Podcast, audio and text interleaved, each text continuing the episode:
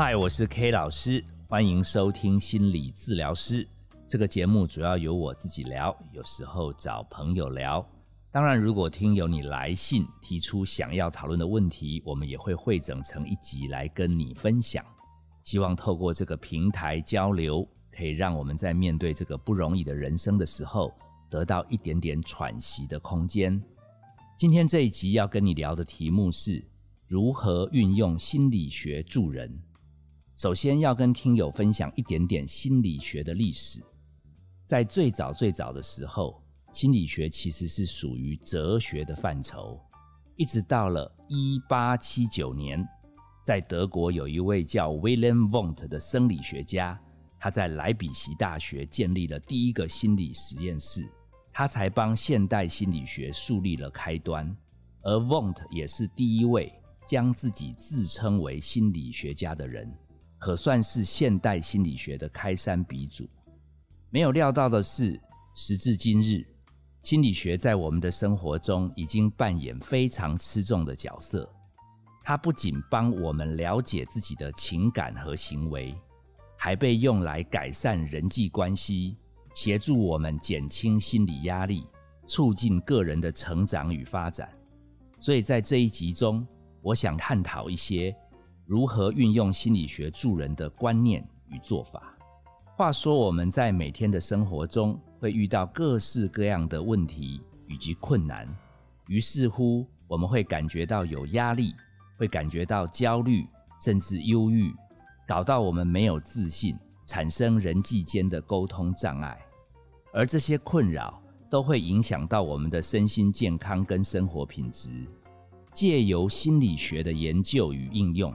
可以帮助我们了解自己在想什么，自己的情绪怎么了，找到问题的成因，还有解决的方法，进而提升自己适应生活的能力，还有追求幸福的感觉。心理学还可以帮我们了解对方的想法跟行为。在这个多元化的社会中，每一个人的想法都不一样，我们必须跟不同的人相处。有时候我们会遭遇到不合理的对待，甚至被人家欺负、遭到背叛，还有被误解。在这些时候，如果我们能运用心理学的角度去分析对方的动机与目的，我们或许可以重新评估出如何来应应，避免陷入情绪的黑洞，或者是冲动的反应。总的来说。心理学不仅仅是对应心理问题的工具，也是促进身心健康跟成熟的重要途径。我们可以借由阅读相关心理学的书籍跟文章，参加线上或线下的心理讲座，就有机会更深入来了解心理学知识以及如何运用心理学的技巧。我是 K 老师，谢谢你收听这一集心理治疗师。如果你喜欢我们的节目，欢迎抖内支持与推播分享。我们下次见。老师，这个是不是有点奇怪？这集是怪怪，说不出。这一集怪怪的，好怪，为什么？为什么？不错，我有把你也糊弄到了。其实这一集并不是 K 老师原创的脚本，你听我自己来解释为什么要这样糊弄你们。因为哈，我们现在也做到了九十九集、一百集，K 老师开始担忧自己江郎才尽，以后想不出脚本，所以我们这一集刚刚是超前部署，是 Chat GPT 制作，哦，只是不晓得刚刚这样子聊完这一集，你到底吸收了多少？哦，不过今天要跟你讲的真正的主题是 K 老师对决 Chat GPT，如何适应？AI 生活，现在是 K 老师自己讲了，你不用再怀疑。其实 K 老师在去年年底就收到一个前台大电机系的高材生，他现在已经在职场工作的蛮火红的。他分享给 K 老师说：“哎，现在流行 AI 智慧机器人，他自己去试试看。”问他说：“我有忧郁症，那请你来安慰我，帮助我，陪伴我。”他说：“哇，他陪伴的品质好好哦，K 老师，你要不要参考看看？”我就收到了他寄过来了一个很长的档案，我仔细看过、听过以后，发现真的服务的很棒诶，我就把他那一则讯息贴到我的 FB，告诉很多人说，心理师恐怕会有一波失业潮。没想到最近 Chat GPT 真的火红了。我的好朋友，如果听友还记得我的小学死党 Johnson，他对什么新的事物都很有兴趣，所以他从香港直接跟我连线，问我说：“我们来体验一下 AI 智慧机器人的威力吧。”我可是在香港每一集都有收听你的节目，你知不知道？其实我觉得你的 logo 可以换一个更炫。更亮的，你知道吗？AI 机器人可以马上帮你制作。我说要怎么制作？他说你只要把你心目中想要的 logo 的意向告诉我，我把关键字输进去，他马上会帮你做出好多个 logo。我说那要有一个麦克风，我就看到他打了麦克风的单字。我又说说，哎，要有一种呃有智慧的感觉，明亮的感觉。哎，他又输入了一串英文。我后来发觉要用 Chat GPT，为什么一定要用英文，不能用中文吗？那 Johnson 跟我讲，目前他用英文理解的程度比较好。好，所以我们 Killing 哐啷输入了一堆关键字，我们还在闲聊的时候，两分钟不到就出现了四个各有风格的 logo。哎，我还在想什么时候哪天把我们 FB 上面的 logo 换掉，换成是 AI 设计出来的。超有质感，然后江神又提议说：“诶，要不要来伪装一个病人，然后来问他一些问题，看他可不可以回答出来？”结果我们就在线上跟 Chat GPT 聊得蛮开心的。我发觉他好像比去年年底的时候功力更进化了。我觉得他的学习能力真的不像我们人类需要累积十年才会突破，好像他们十分钟、十个月。就会有很大幅度的成长，所以这个让我有一点点吃惊。Johnson 甚至提议说：“你应该要做一集探讨 AI 智慧机器人对人类生活的影响。”他说：“其实很多人应该在未来的几年当中会受到这一类机器人的冲击，你可以好好的来分享。”诶，我跟他下线之后，我灵机一动。我就想了今天的梗，我干脆请 Chat GPT 来代班，因为万一有一天 K 老师老了，那他就可以帮我来想文案。所以我赶快又联系了之前的那位高材生，我说你帮我问 AI 一题，如何运用心理学助人？哦，我这个学生问了好几遍，收集到好多个版本，然后帮我组合成一篇蛮不错的文章。所以刚刚我把它念了出来。是有一点点生硬，好，但是毕竟我觉得以人工智慧来讲，已经算是回答的蛮中肯，还甚至帮 K 老师学到了 William Wundt，原来他是第一个心理学家。但今天这一集，其实 K 老师要真正带听友探讨的是，万一以后 AI 完全融入我们的生活，我们动不动什么事情？都请 Chat GPT 帮忙，到底对我们人类的心理会产生什么样的冲击跟影响？其实这一集很难做到完整的回答，K 老师只能透过网络上的一些新闻去思考。现在暂时得到的结论跟听友报告，大概有三个影响。第一个影响蛮正面的，它基本上可以减轻我们人类创作时候的负担。我已经看到好多创作者运用 Chat GPT 来制作书籍，甚至已经成功在 Amazon 上架贩卖。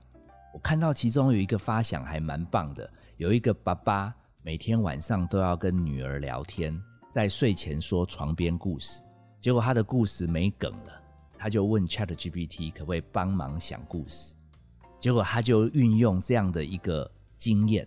把 Chat GPT 聊出来的故事，加上他的一些后置，创造了一本童书，听说卖的还不错。K 老师还发现有一些创作型的歌手，他也大胆的跟 Chat GPT 合作来写歌。我有一次在电视新闻上看到，哎，蛮好听的，完全分不出来它是机器人做的，会有什么声音的感觉。而 K 老师也慢慢在发想，以后有很多问题，听友来信问完，K 老师也可以找 Chat GPT 当参谋，一起来回答，说不定回答听友的内容会更充实周详。所以你说没有好处吗？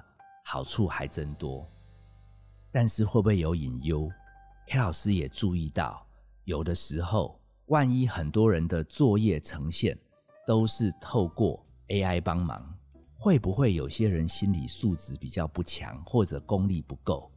他交作业交出去之后，其实他心里会有一点担心，被人家识破。